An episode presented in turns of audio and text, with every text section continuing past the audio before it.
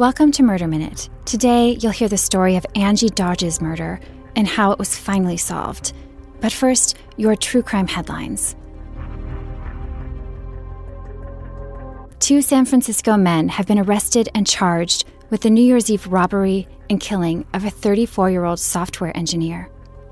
Shor Zhang was doing work on his laptop in an Oakland Starbucks around noon on New Year's Eve when the two men, later identified as 21 year old Javon Lee and 22 year old Byron Reed, stole the computer and attempted to flee in a BMW SUV.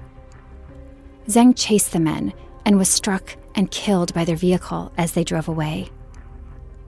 Oakland police arrested the suspects. Reed, who is accused of driving the getaway car, was charged with murder and is being held without bail. His co conspirator Lee was charged with manslaughter and is being held on $250,000 bail. Both men were also charged with robbery. A third man is being sought in connection with the crime. A 20 year old Chicago woman was charged with two counts of first degree murder and one count of first degree attempted murder for a New Year's Day incident that left her grandfather seriously wounded and both of her young sons dead.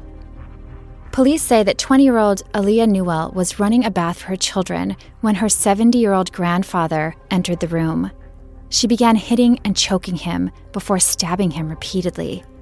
She then stabbed her seven month old son Amir before putting him into the hot bathtub with the faucet running.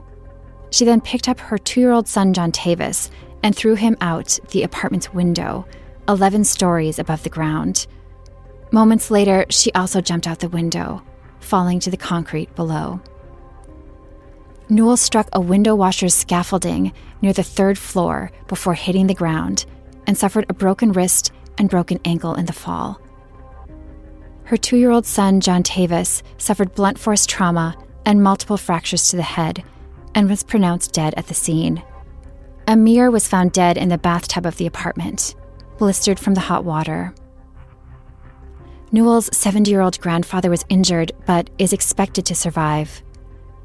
Newell was diagnosed with a mood disorder after a previous suicide attempt and appears to have sought help caring for her children in the days before the attack. She remains hospitalized for injuries she sustained during the incident and did not appear in court. The mother of a convicted killer has pleaded no contest to charges of perjury and accessory after the fact for lying to police about her role in helping her son to cover up his crimes. 30 year old Jared Chance was convicted last year for the murder and dismemberment of Ashley Young. He is currently serving a 100 to 200 year sentence for the woman's killing. Prosecutors allege that Chance's parents assisted him with destroying evidence in the case and then lied to investigators about their last contact with their son. With her no contest plea, 64 year old Barbara Chance faces a maximum sentence of one year in prison. Her husband, a former police sergeant, is still awaiting trial. Those were your true crime headlines. Next up, the murder of Angie Dodge. But first, a quick break. Welcome back to Murder Minute. Today, the murder of Angie Dodge.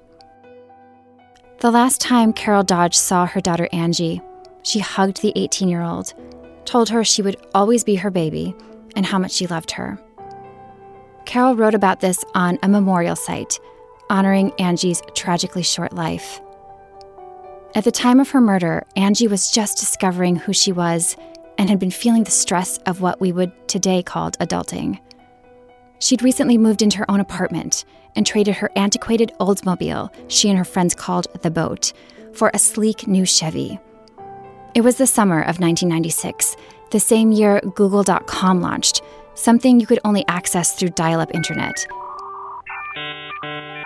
It would take a while, but advanced technology would eventually help authorities solve her murder.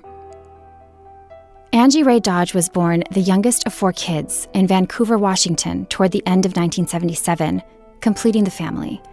They moved to San Diego and then to Idaho Falls, where she attended grade school, middle school, and high school. While Idaho Falls isn't exactly a small town, to many residents it feels like one. In the late 90s, the heavily Mormon community often left their doors unlocked, and neighbors knew one another by name. So when Angie vanished from her daily life, it didn't go unnoticed. When she didn't show up for work at a beauty salon, one of her colleagues stopped by her apartment to check on her.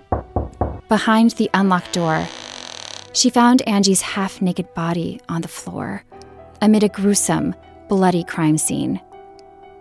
Local police chief Mark McBride responded to the 911 call and told CBS News that while there was no sign of forced entry, there were many indications of a struggle. As she was attacked, stabbed with a knife 14 times, Angie fought for her life. The killer sexually assaulted her, too, then ejaculated on her body, leaving behind what DNA expert Greg Hampikian called a pristine profile. He also left a bloody handprint on Angie's stomach. The case should have been fairly open and shut, given this DNA evidence, which could identify the perpetrator with certainty if they found a match. And that's precisely what police aimed for, promptly connecting DNA samples from dozens of local men and questioning virtually every man who knew or had contact with Angie. But summer turned to fall and fall into winter without a prime suspect or arrest.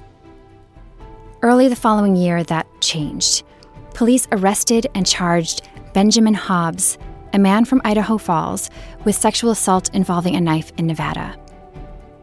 Wondering if this wasn't his only or most insidious crime, investigators questioned Hobbs and some of his friends about Angie's case. 20 year old Christopher Tapp was one of those friends. Both men were part of a group known as the River Rats, who hung out near Snake River, which skirts around Idaho Falls. Trails they lingered in weren't far from Angie's apartment, and witnesses had spotted Tapp with Angie at a gathering the evening before her murder. Detectives interviewed Tapp once and then again a couple of days later that January. At the first session, Tapp swore that neither he nor his friend Hobbs were involved in Angie's death in any way. During the second, he said Hobbs killed Angie and asked him to provide his alibi. At another point, Tapp said he'd been with Hobbs when he murdered her. Why did his story change so many times? Such shifts definitely don't make a person look innocent. DNA testing did, however. Tapp was not a match for the semen found on Angie's body. Neither was Hobbs. Even so, investigators continued to press Tapp, ordering multiple polygraph tests and taking him to the scene of the crime, seemingly as a means of getting him to relive it. At the month's end, with his fifth polygraph, detectives told Tapp he might be able to get a milder sentence if he had feared for his life after witnessing the attack on Angie. Eventually, Tapp said that was the case, stating that he joined in on the violence because Hobbs threatened him. An officer told Tapp he passed that lie detector test, keeping a note about signs of dishonesty when he talked about participating in the crime private. After 28 hours of questioning, they had a confession, and they didn't hesitate in using it. The following week, Tapp was charged with rape, use of a deadly weapon in the commission of a felony, and first degree murder. Tapp's trial began in May of 1998, nearly two years after Angie's murder. His attorney tried to suppress the confession, which was filmed along with all of his interviews, by the argument that it had been coerced. The judge determined that most of his statements could be used against him, and those tapes became the focal point of much of the trial. The first time police interviewed Tapp, they saw Hobbs as the suspect, according to former reporter Ken Otterbourg, who now writes and conducts research for the National Registry of Exonerations. At that time, Investigators wanted Tapp to implicate Hobbs. They lied to Tapp, stating that Hobbs had already placed Tapp at the scene of the crime. They claimed that they could help Tapp if only he would cooperate. He would if he could, Tapp told them, describing himself as just a scared little man and swearing that he didn't know anything about the rape or murder. As the interviews carried on, pressure on Tapp mounted until finally he offered the part about helping Hobbs attack Angie, basically out of self defense. He said he was forced to slash her right breast. As the questioning morphed into a pressure fueled interrogation, according to Tapp's defense, the claims investigators made to him grew more extreme, turning into life or death decisions.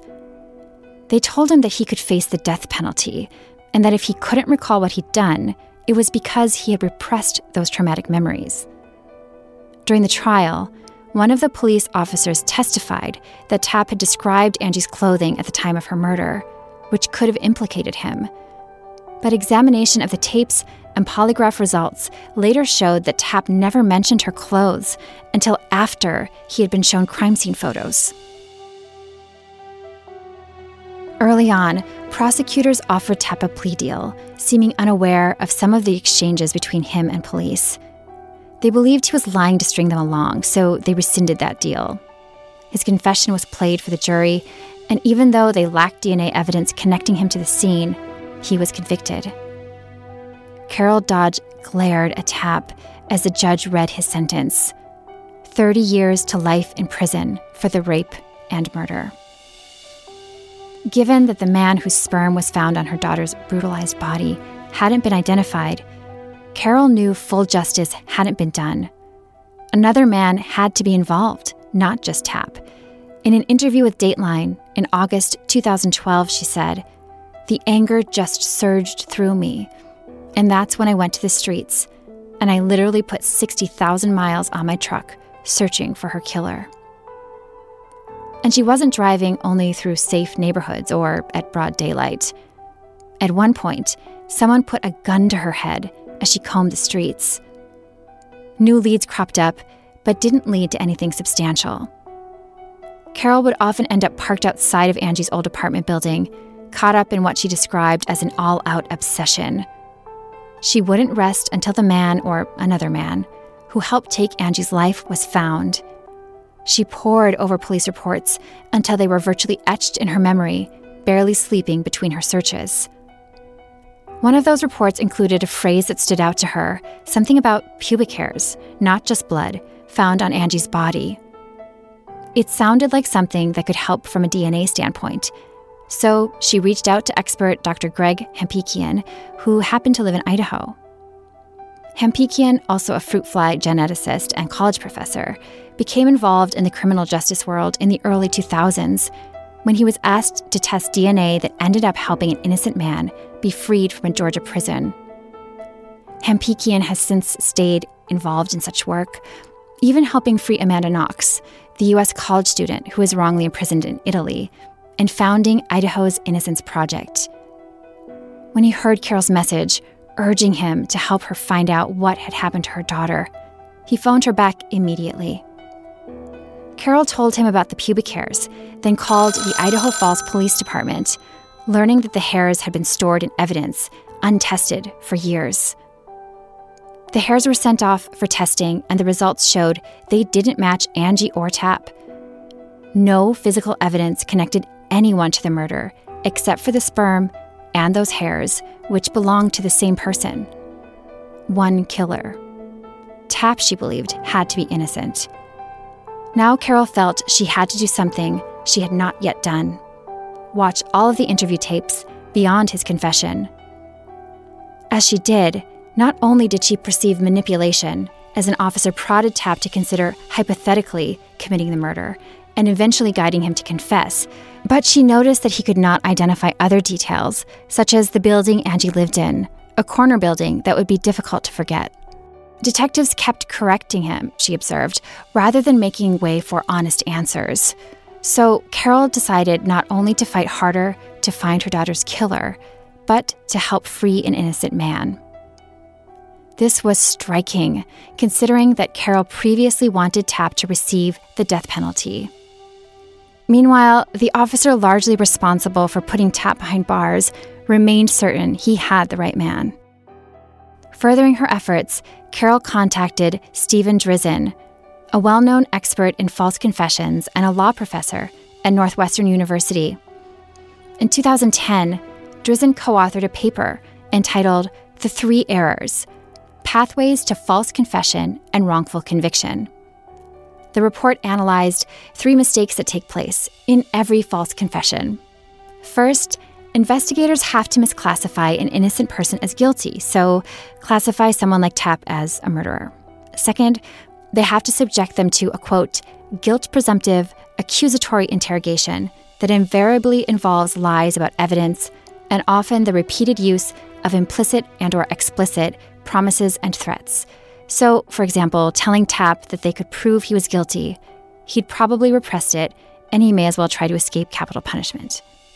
Then, once the interviewers have elicited a false admission, they pressure the person to provide a post admission narrative that they shape together, often supplying the innocent suspect with the facts, both public and non public, of the crime.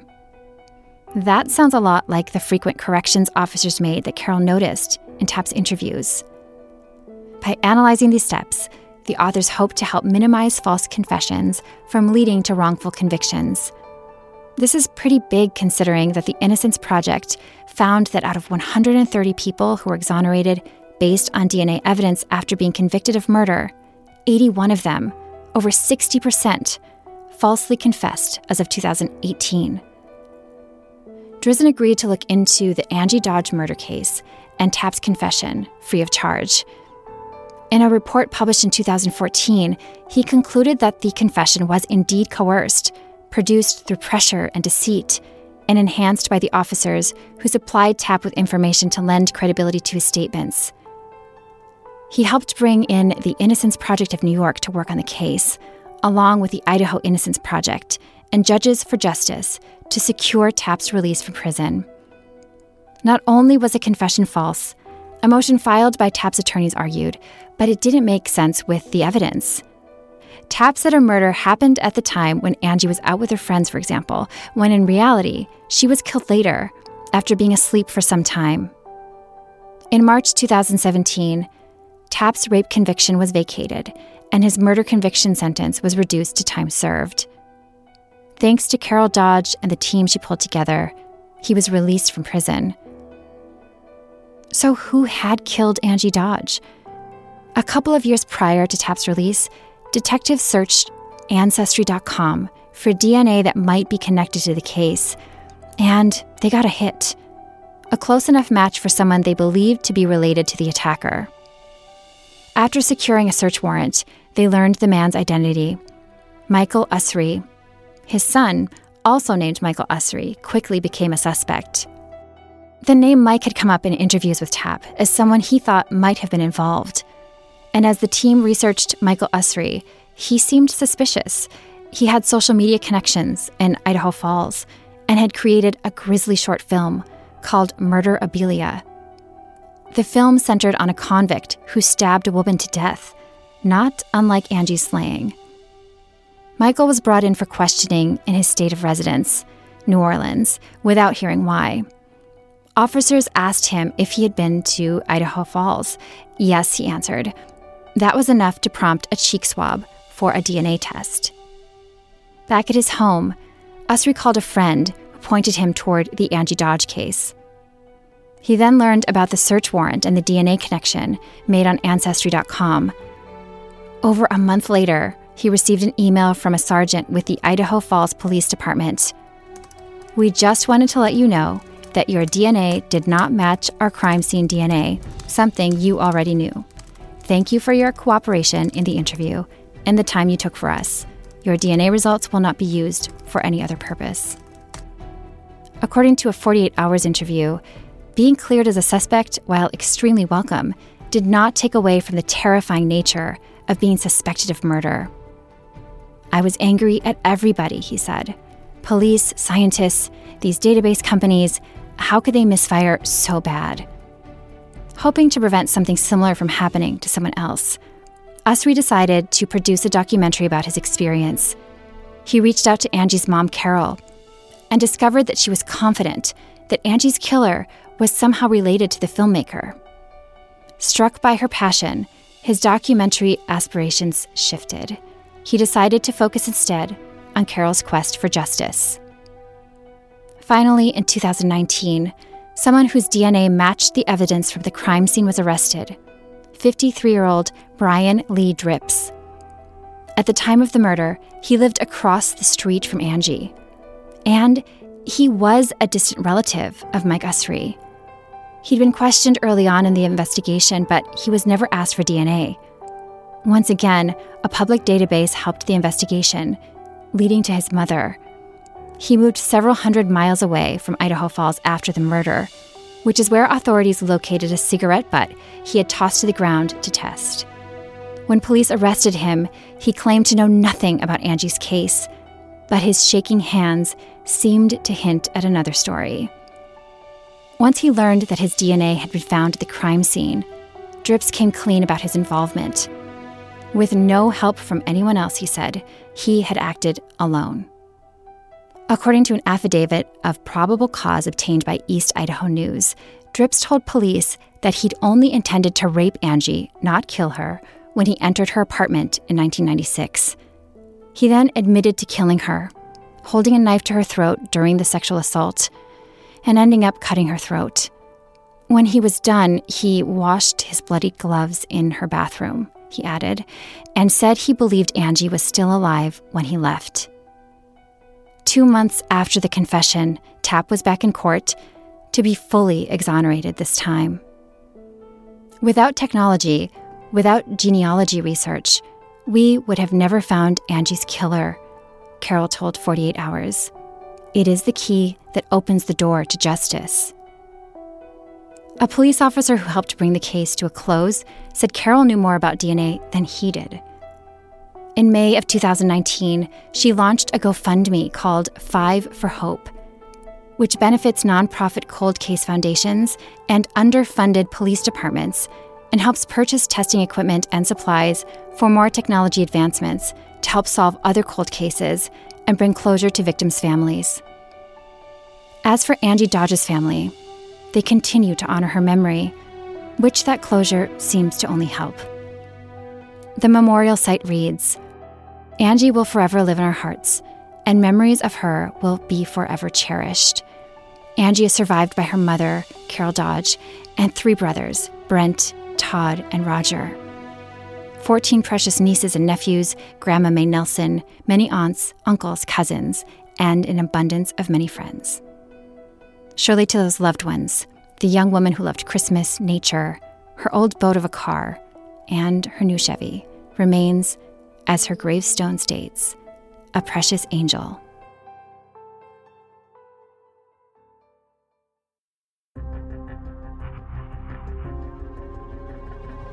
This has been Murder Minute. For true crime anytime, download the Murder Minute app or follow us on Instagram at Murder Minute. For exclusive content and early access, find the show on Himalaya.